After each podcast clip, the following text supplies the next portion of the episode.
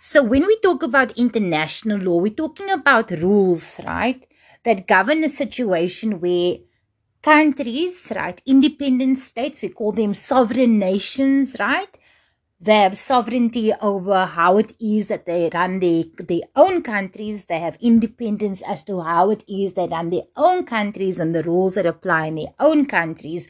International law is about how these independent states who have their own rules, how it is that they interact with each other, right? How they relate with each other, the rules governing how they relate with each other.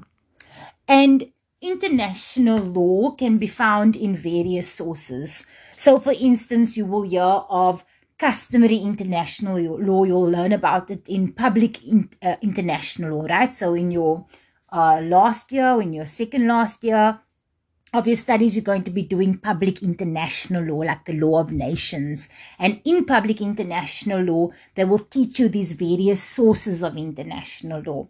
And so customary international law is quite similar in the sense of custom under South African law, in that we are referring to certain practices here that have been long entrenched and have been recognized by the particular community, in this instance, the international community, as a practice that should be binding on all countries, on all sovereign nations. And so, an example of customary international law, right? A custom that is recognized as an enforceable rule against all nations in the world is the customary international law against the use of force.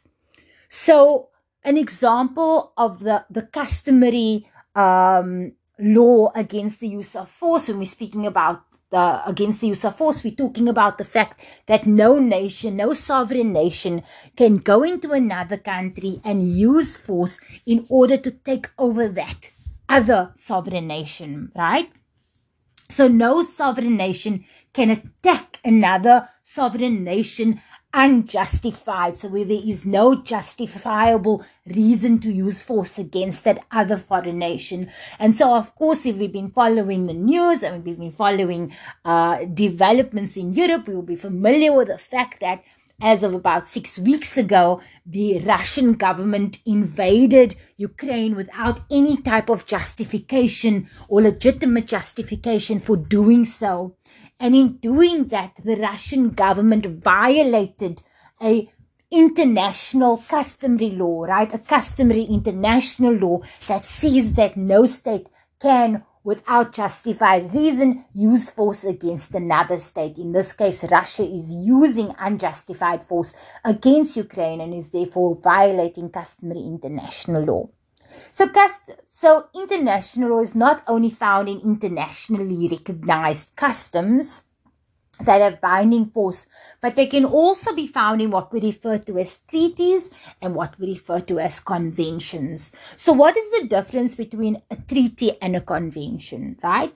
So, when we are talking about treaties, we're talking about a scenario where two or more states, right, they enter into an agreement with each other on how certain rules will regulate certain issues, right? So this could be a bilateral treaty where South Africa and Mozambique enter into a treaty uh, in respect of, let's say, um, human trafficking, or it can be a multilateral treaty in which Mozambique and South Africa and Romania enter into a treaty around human trafficking. So, an example, for instance, would be that South Africa is considered one of the human trafficking um, uh, biggest hotspots in the world. And so, Romania is also known as being a big, big hotspot in the world. And let's assume, let's just uh, assume for our purposes that people are coming through these sex, sex traffickers are bringing them through Mozambique. So in this instance, we have a issue in which Mozambique, South Africa, and Romania want to tackle the issue of human trafficking that is festering in these three countries. And so they enter into a multilateral treaty which says this is how we're going to regulate the issue of human trafficking between the three of us as countries. This is how we are going to cooperate. These are the rules of the game as to how it is we all three are going to to interact with each other and relate to each other when it comes to addressing the issue of human trafficking. So in that scenario, we have a multilateral treaty on human trafficking entered into by three states, three states relating to how they will regulate the issue of human trafficking in their countries and in relation to each other right? Assuming it was only between South Africa and Mozambique, it would be a bilateral treaty on human trafficking in how it is that South Africa and Mozambique will regulate and cooperate with each other when it comes to dealing with issues around human trafficking across the border between Mozambique and South Africa.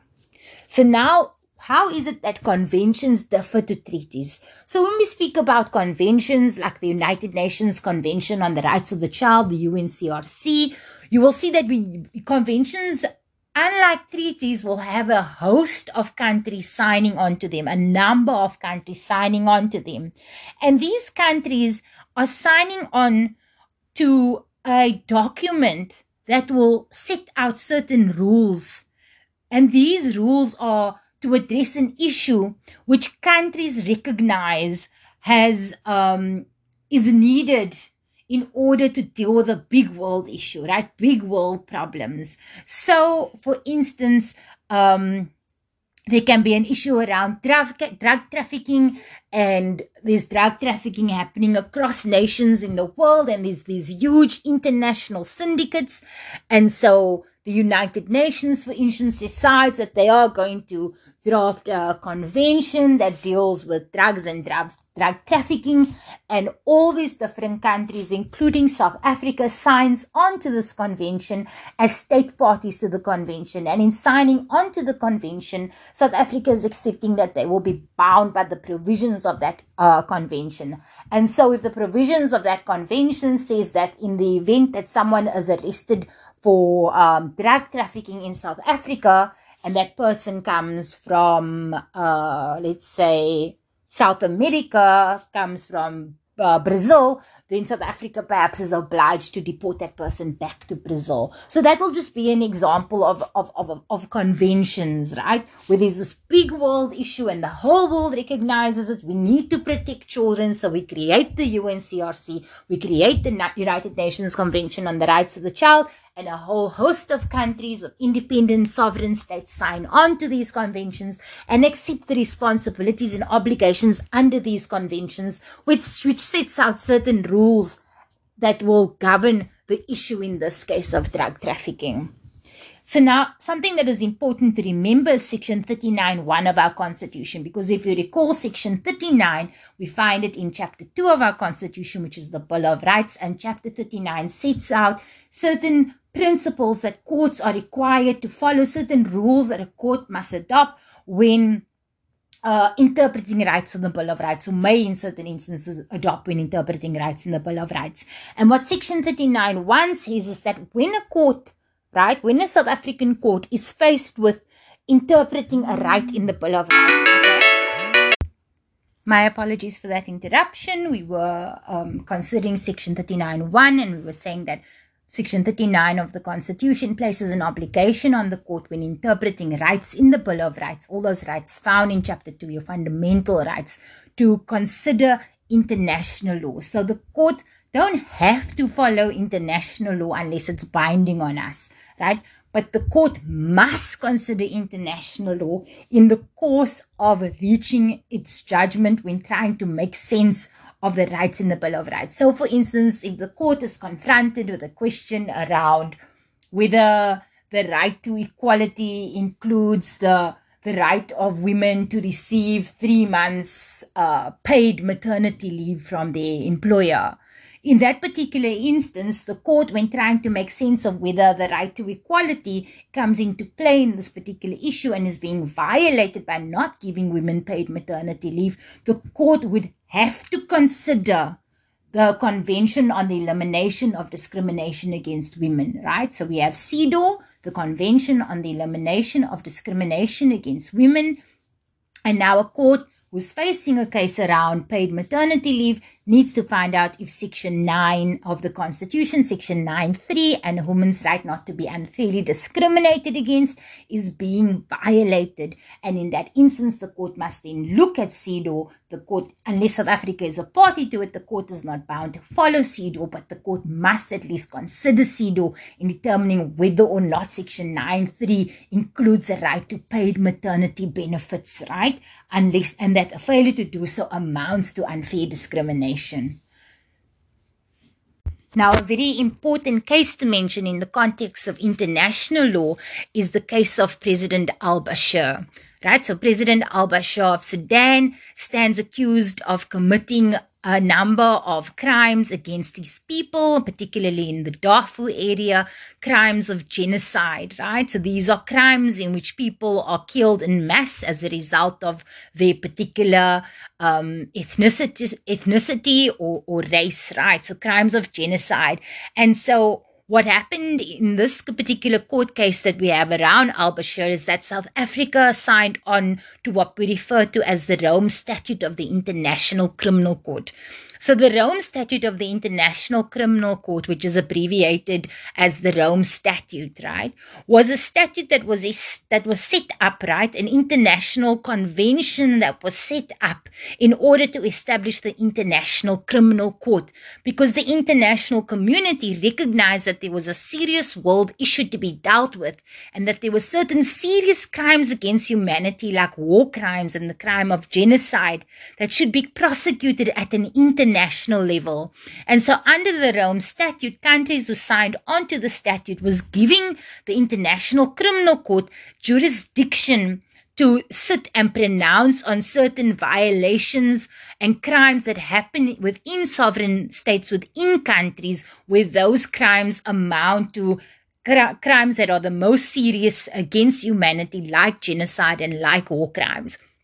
So South Africa was, to our credit, the very first country that signed on to the Rome Convention.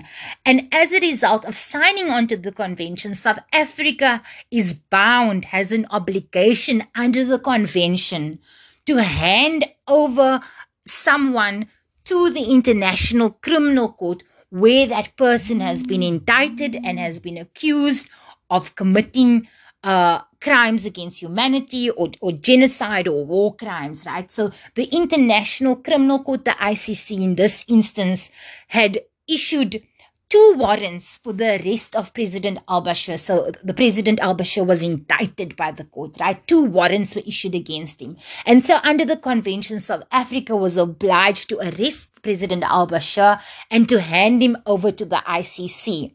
And of course, for those of us who had followed the story, we would know that South Africa ultimately did not end up arresting al Bashir. And the matter went to the North Gauteng High Court, and the North Gauteng High Court ruled that South Africa, as party to the convention, was obliged to hand over President al Bashir. And this judgment was later confirmed by the Supreme Court of Appeal. But of course, by then, President al Bashir was long gone from South Africa.